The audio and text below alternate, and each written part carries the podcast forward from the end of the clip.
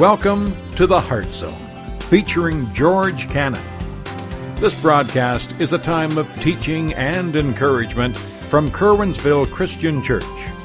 For more information, we invite you to visit us on the web at www.curwensvillechristian.org. And now for a message from the Heart Zone. Here's George Cannon.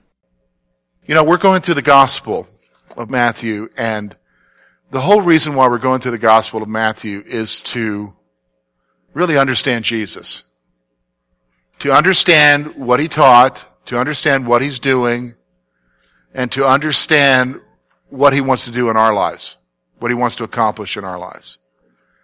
And so we looked at, in the prior weeks, we looked at a couple of things that were pretty interesting, that had significance for you and I. We looked at the ministry of John the Baptist, that there's two types of seekers, so hopefully you're here and you're seeking after Jesus. But we looked at the fact that he was baptized and that he was tempted, and the reality of that is that he's bringing himself down to our level. He's bringing himself down to our level because he's identifying with where we're at and our need for a Savior. Today, we're going to look at the reality of what that means, why he came. Because the gospel writer, Matthew, is going to tell us that he's going to begin his ministry, and there's certain things that you need to understand about that. And from the very beginning, he makes a call to you and I to follow him. But what does that mean? What does it mean to follow Jesus? And why should I follow him? What's so significant that I need to decide to follow him? Is following him just a mental exercise, or is it something so much more than that? And what we're going to see is that really, to be honest with you, Jesus is probably the most important thing in your life. Well, he needs to be. It's not your family. It's not your kids, grandkids. It's not your spouse. It's not your job. Jesus, when you realize what he's doing and why he's come, is the most important thing, and he makes that call to you to follow him. What does that mean, George? Well, let's look at it together. Let's look at this passage together. We're going to look at verses 12 through 25 today in the Gospel of Matthew. Notice with me what the writer Matthew says. Now when Jesus heard that John had been put in prison, he departed to Galilee. And leaving Nazareth, he came and dwelt in Capernaum, which is by the sea, in the regions of Zebulun and Naphtali, that it might be fulfilled which was spoken by Isaiah the prophet, saying, the land of Zebulun and the land of Naphtali, by the way of the sea, beyond the Jordan, Galilee of the Gentiles, the people who sat in darkness have seen a great light. And upon those who sat in the region in the shadow of death, light has dawned. And from that time, Jesus began to preach and to say, repent, for the kingdom of heaven is at hand. And Jesus, walking by the Sea of Galilee, saw two brothers, Simon called Peter, and Andrew his brother, casting a net into the sea, for they were fishermen. And he said to them, follow me, and I will make you fishers of men. They immediately left their nets and followed him. Going on from there, he saw two other brothers, James the son of Zebedee, and John his brother, in a boat with Zebedee their father, mending their nets. And he called to them, and immediately they left the boat and their father and followed him. And Jesus went into all Galilee, teaching in their synagogues, preaching the gospel of the kingdom, and healing all kinds of sickness and all kinds of disease among the people. Then his fame went throughout all Syria, and they brought to him all sick people who were afflicted with various diseases and torments, and those who were demon-possessed, epileptics, paralytics, and he healed them. Great multitudes followed him from Galilee, from Decapolis, from Jerusalem, Judea, and beyond the Jordan. Folks, we're going to look at today at this, and we're going to see the reality of the light has dawned. When I talk about the light, it's talking about Jesus here. It's the implication of the text, it's talking about Jesus. And about how the light has dawned in our lives. Now, here's what we're going to do when we look at this passage. We're going to really divide it into three sections. We're going to see, first of all, that there's a divine appointment. You have to understand that Jesus didn't just come by chance. He came in fulfillment of what God's plan was. And so we're going to see that. We're going to see there's a divine appointment. We're going to see then that there's a call to follow. There's going to be a call to follow him. And then we're going to see what his ministry is, because his ministry continues even to this day. So let's look together. Let's look, first of all, the divine appointment. Look with me, verse 12, pretty significant. Now when Jesus heard that John had been put in prison, he departed to Galilee. Here's what I want you to see. The very first thing I want you to see is everything's not by chance here. Jesus begins his ministry at the right moment. Jesus begins his ministry at the right moment. You say, wait a minute, George, where are you getting that from? Well, look at what it says there, folks. He said, when he heard that John, who's John? John the Baptist, who was the forerunner, who was to prepare the people for his coming. When he heard that John the Baptist was put in prison. Now, what's significant about him being put in prison? That's the end of his ministry. That's the end of John's ministry. Now it's time for Jesus to take over. Because we know, we're going to learn later, that he's not getting out of prison anymore. He's going to stay in prison. He's not just going to stay in prison, but he's going to die in prison as they come and cut off his head. And so at the right moment, when John's ministry, that is preparing for Jesus to come, is done, Jesus begins his ministry. So you need to understand, when you think about Jesus and everything that happens to him, it's not some sad event that happened in history where some guy ends up going to the cross and a bunch of people follow him. It's not something that just happens by chance. God is a precise God who works within his sovereign will. And when Jesus begins his ministry, it's for a purpose. He begins it at a right moment. Here's the second thing I want you to see here. He serves in fulfillment of God's plan. He serves in fulfillment of God's plan. Jesus' ministry from the very beginning, are you listening to me, folks? For his life, actually, from the very beginning, from his birth all the way to his death and his ascension, all of that was foretold to us according to God's plan in the Scriptures, what we call the Old Testament. And he's fulfilling a purpose. In fact, look at what the writer says here. Verse 13, and leaving Nazareth, he came to dwell in Capernaum, which is by the sea in the regions of Zebulun and Naphtali, that it might be fulfilled what was spoken by the prophet Isaiah. He begins his ministry just as the Scripture says. He's going to go into the northern regions there, what is known as Samaria, in the area of where the tribal groups of Zebulun and Naphtali were, by the Sea of Galilee, the Galilee of the Gentiles. He's beginning it in accordance with God's plan, so you don't need to wonder about what Jesus is doing here. Jesus is doing everything in accordance with God's plan. Why is that significant for you? Because listen, folks, when you think about where you're at in your life with the stuff in your life, the sin in your life, and the difficulties and the struggles that we face, God had a plan from the very beginning to deal with our stuff. Isn't that awesome? God had a plan from the very beginning to deal with our stuff, to deal with our sin, to deal with our salvation. God had a plan from the very beginning. So I want you to notice he serves in fulfillment of God's plan. So what's his plan here? Look at what verse 15, look at the prophecy. Look at what it says here, what the prophecy was, verse 15 and 16. The land of Zebulun and the land of Naphtali, by the way of the sea, beyond the Jordan, Galilee of the Gentiles. Now here's what it is. People who sat in darkness have seen a great light. And upon those who sat in the region of the shadow of death, light has dawned. What's he talking about here? Well, here's what Jesus' purpose is. And this is what you and I need to grasp.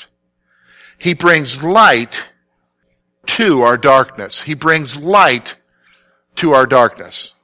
Okay, I want you to stop for a moment. I want you to think for a moment of what your life was like before you gave your life to Jesus. I want you to think for a moment of the time when You didn't know Jesus. You didn't give your life to Jesus. You were doing your own thing. You say, well, George, that was when I was 5 years old. Okay, well, think about when you were 5 years old without Jesus for a moment, okay?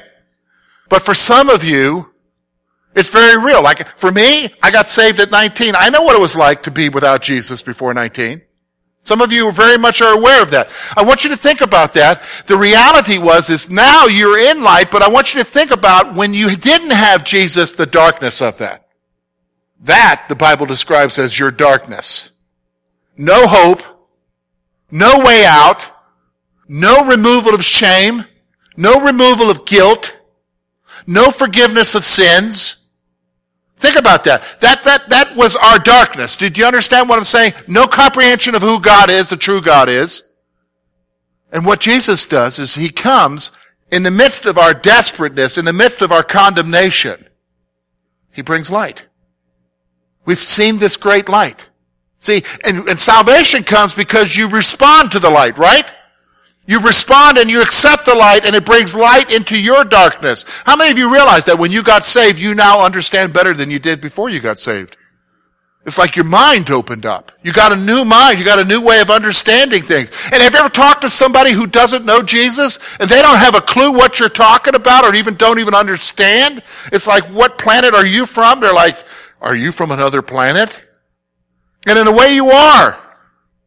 Because they dwell in darkness and you are dwelling in light. It's Jesus who brings the light. Do you understand? That's his purpose. According to God's divine appointment, he came at the right time to fulfill God's plan to do what? To bring light into your darkness. To bring light into your darkness. Here's one other thing I want you to see here about this issue of the divine appointment. It's his message. Look with me at verse 17. And this is what he's calling for us. You really want to understand what Jesus wants from you? How many of you ever wanted it? Have you ever really wanted to know what does Jesus want from you? What is Jesus? There's so many mixed messages in Christianity today. Jesus wants me to be a good dad. Jesus wants me to be a good husband. Jesus wants you to be a good wife, or Jesus wants you to be a good mother, or good grandparents, or Jesus wants you to be a good worker. You know, how many messages have we heard like that? Have we heard a lot of those messages? Here's what I want you to see. This is the message of Christ. This is what he wants from us. Look at what he says there, verse 17. And from that time, Jesus began to preach and to say, repent, for the kingdom of heaven is at hand. It's that simple. Pretty simple message, isn't it? Here's what I want you to see. Here's the message. His message is to turn from sin and change. His message is to turn from sin. He says repent. Let me just stop for a moment so that everybody understand. When we say repent, we're not saying confess. See, confession is, I remember getting caught doing something wrong, and I feel bad because I got caught by my mom, and I'm sorry. I didn't mean to eat the whole thing of Oreos. Do you know what I'm saying? All right? Now, the next, and so that's confession. I did what you saw me do. Now, the problem is Mom would go buy more Oreos. Now, do you think I would do that again? Well, if I'm just confessing, yeah, the chances are pretty good. Do you understand? And so a lot of us, we're good at confessing, right? We're good at confessing. We're constantly going to him. Oh, God, you know, it's the same old thing. Jesus' message is not one of confession. He's not saying for you to admit. He's saying for you to repent. What's repent? Repentance is taking confession and going one step further. It's changing. It's turning from it. He's saying to you, confess and change. Confess and return from your sin. See, Jesus wants you to change. Why? Why, folks? Because the kingdom of heaven is at hand. You understand that, right? You know he's coming back. He wants you to change. Here's the thing. So many of us, I'll just be honest with you, I'm with you. I'm with you. I'm not talking down to you. I'm with you. I'm talking as one of you. The concept is I just need to tell him I'm sorry. If I confess my sin, he's faithful and just to forgive me my sin and to cleanse me from all my unrighteousness. I know 1 John 1:9. But Jesus is saying, I want you to change. And I'll help you change. That's the wonderful thing. We understand that the change he calls for, he's the one who accomplishes it in your life, right? He's the one who does it. But you've got to make that effort. You've got to step forward and say, okay, I've got to change. See, this is the divine appointment. He came, listen, to bring light to our darkness. And his message is change. Turn from your sin. Turn from your sin and change. So I'll be honest with you. For you and I, the problem is that we don't like to turn. We don't want to turn. That's the problem I got. That's the problem you got. He's wanting us to change. He's wanting us to change. We like it. Hey, have you noticed that sin's not terrible? I mean, there are terrible sins, but sin's enjoyable. But he's calling us to change. So, okay, what happens then? Well, we see that his ministry's beginning. He's got this message. Look with verse 18 to 22. We're going to see Jesus interacting with his first disciples. He interacts with two sets of brothers. We know the first set, Simon called Peter, Simon Peter and Andrew, and then the second set, James and John, sons of Zebedee. Now, both sets of brothers have something in common, and that's the fact that they're fishermen. Okay, so let me just set this up for you here, so that you understand where they're at here. When we're talking about fishing, about them being fishermen, I'm not talking about a hobby. Did you understand? Like, when we ride along, have you ever noticed that ever since April, you've been riding along the river, and you see the same guy out in the, or looks like the same guy out in the river, fishing? I'm not talking about that. If I could liken to you to understand what we're talking about them being fishermen, think about your job. Think about that's their job. So for them, it might be that they worked over here at this factory, or they work over here at this business, or they do this or that or whatever. It's their job. It's what they make their livelihood from. It's what puts food on the table. It's what pays the mortgage. It's what pays the bills. We're not talking about their hobby here. And so he comes to two groups of brothers who are in the midst of their livelihood, and notice something, he gives them a call to follow him. And so let's look, two things I want you to see here. We know that he's coming to bring light to our darkness. He's got this message that's calling us to change and turn from our sin, but he wants something from us. He wants something from these brothers. Two things I want you to see here. Number one, his call is one of commitment and change. Look at what he says there. Look with me, verse 19. Then he said to them, "Follow me, and I will make you fishers of men."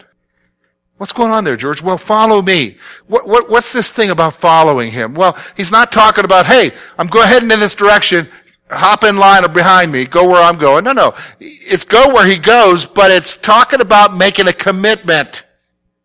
It's talking about making a commitment to do what he's doing, to devote their lives to him. And folks, they did. They devoted the next 3 years. From this point on, they devoted the next 3 years of their life to him.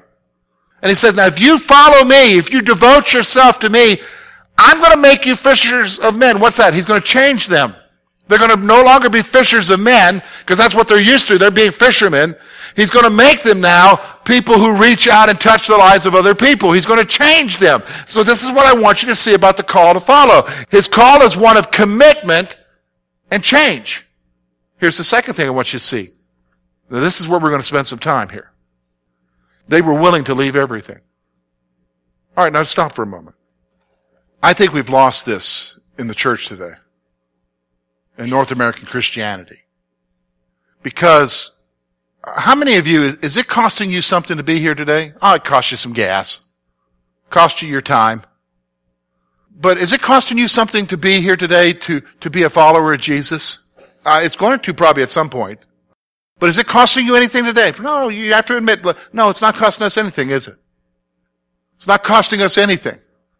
I mean, the reality is that it costs them something. Okay, I want you to put yourself in their shoes for a moment, but think about your job, okay?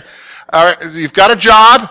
You're trying to make ends meet. You're paying your mortgage with it, taking care of your family, putting food on the table. It's what you do for a livelihood. Now, here comes this guy. His name is Jesus. He's light in the midst of darkness. He's got this message. He's calling people to turn from their sin and change.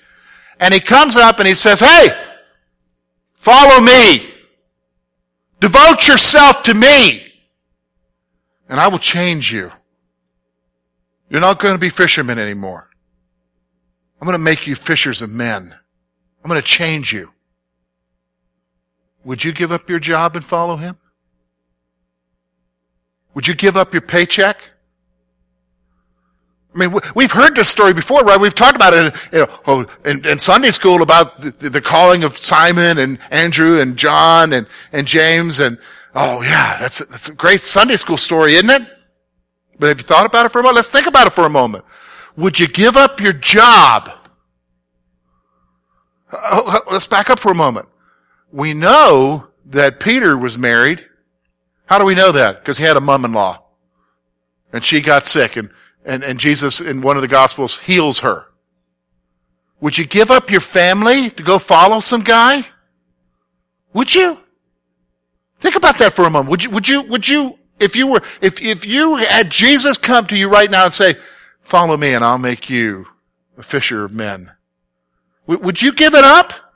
See, this is what the call to follow is. See, we've so watered it down so it's like an arbitrary thing. It's like, you know, following him, yeah, you know, if I ain't got nothing better to do, I'm here. I'll do what you want me to do, Jesus, to a point. Now, we don't say those kind of things, but isn't that what we're doing? Think about it for a moment. He's the one who came according to God's divine appointment. He came at the right time. He's the light in the midst of our darkness. His message is, man, the kingdom of heaven is at hand. You need to repent. You need to turn from your sin. You need to change. And he issues the call, follow me. Devote yourselves to me. Would you give it up? Hey, let me just stop for a moment. Just so you understand, the guy who's writing this gospel is a guy by the name of Matthew. Matthew's one of the apostles. Do you know about Matthew? Remember, he's also called Levi. The other gospels call him Levi. And do you know what Matthew was? Anybody remember what Matthew was? He's the guy you love in April. The tax collector. Well, being a tax collector says something about him. He's got lots of money. How you got paid being a tax collector is you added to the tax. Aren't you glad your tax collector doesn't do that? And they were allowed legally to do that, so you know why they were hated, okay? They didn't just have to pay the Romans. You're paying his salary. And he's living high on the hog. Jesus shows up and says, follow me. And guess what? He left the tax collector's booth and followed him. Do you understand the depth of the commitment? They're leaving everything. Everything! Would you? Would you leave everything? See, let me just stop for a minute. This is not the kind of question you could just answer in a split moment, right? Now, some of you probably could, but it really causes you to think, doesn't it? It causes you to think. This is the light who's dawned in the midst of our darkness. This is what he's asking us to do. And they did it. In fact, later on, Peter says to him, Lord, we left everything. Folks, do you understand? Those are not just empty platitudes from Peter. He's literally meaning, Lord, we left everything to follow you. Folks, that's the kind of commitment we need, right? Were you telling me to give up my job, George, and I need to hang out here during the week? No, I'm not telling you to do that. I'm telling you to re-examine your commitment, though. I need to re-examine my commitment to the Jesus that I claim. Let's go on now. Let's look at his ministry here. Let's look at what his ministry is here, because I think this is significant. You know, the call to follow, then what goes on in verses 23 is a description of his ministry. What is he doing here? Let's just read this again together. Look with me. And Jesus went about all Galilee, teaching in their synagogues, preaching the gospel of the kingdom, and healing all kinds of sickness and all kinds of disease among the people. Then his fame went throughout all Syria, and they brought to him all sick people who were afflicted in various diseases and torments, and those who were demon-possessed, epileptics, paralytics, and healed them. And great multitudes followed him from Galilee, from Decapolis, Jerusalem, Judea, and beyond the Jordan. What I want you to see here, two things. Jesus meets people's deepest needs. This is the reality of Jesus. He meets our deepest needs. Folks, listen to me. This is an amazing verse of Scripture here. He's going about through the synagogues preaching. Okay, well, yeah, he's a preacher. Big deal. We got lots of preachers, George. Yeah, but do you ever have anybody show up and he starts healing everybody? So much so that word gets out. His fame starts to spread. That's what's happening in this passage. The report gets out. His fame starts to spread so that everybody gathers up anybody who's got a problem. And what does it say there? What does Matthew record? He healed them all. He's meeting people's deepest needs. Do you know what I'm saying?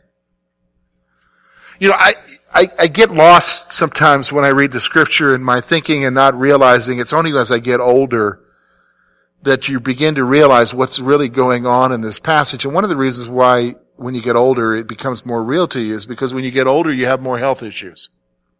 You know what I mean? Do your health issues affect you? Do they affect your day? Oh no, George, I just live with the pain and everything goes wonderful. Is that the way it is, folks? No, it becomes, your physical condition becomes the deepest thing for you that day, doesn't it? And they came. And he healed them. He didn't turn anybody away. In fact, we know from other places in the Gospels that when the disciples were ready to turn other people away, Jesus wasn't, was he?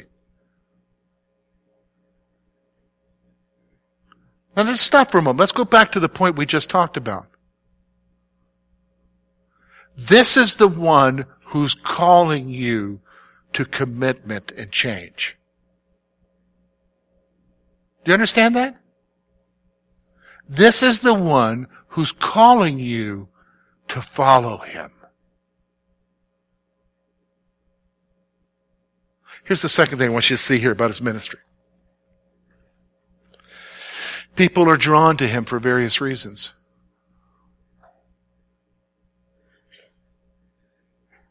People are drawn to him for various reasons. You know what, folks? You're here for different reasons this morning. You're drawn to Jesus for different reasons, wouldn't you say? Your reason for coming is different than your spouse's reason. What you're seeking from God is different than what your spouse is seeking. What you're seeking from God is different from what the person in the next section is seeking. But we all want one thing. Here's what we have in common. We want Jesus. And we want him to minister to us and to meet our deepest need. Isn't that true? See, this is the light that dawns in darkness. Thank you for being with us this morning. And we trust that today's message has been both challenging and an encouragement to your heart. At Curwensville Christian Church, a warm welcome is always extended to you. We're located at 700 State Street, Curwensville, Pennsylvania. For more information about our ministry, please visit us on the web at www.curwensvillechristian.org. Now, on behalf of George Cannon and the entire church family, we hope that you will look to the Heavenly Father in all that you face this coming week.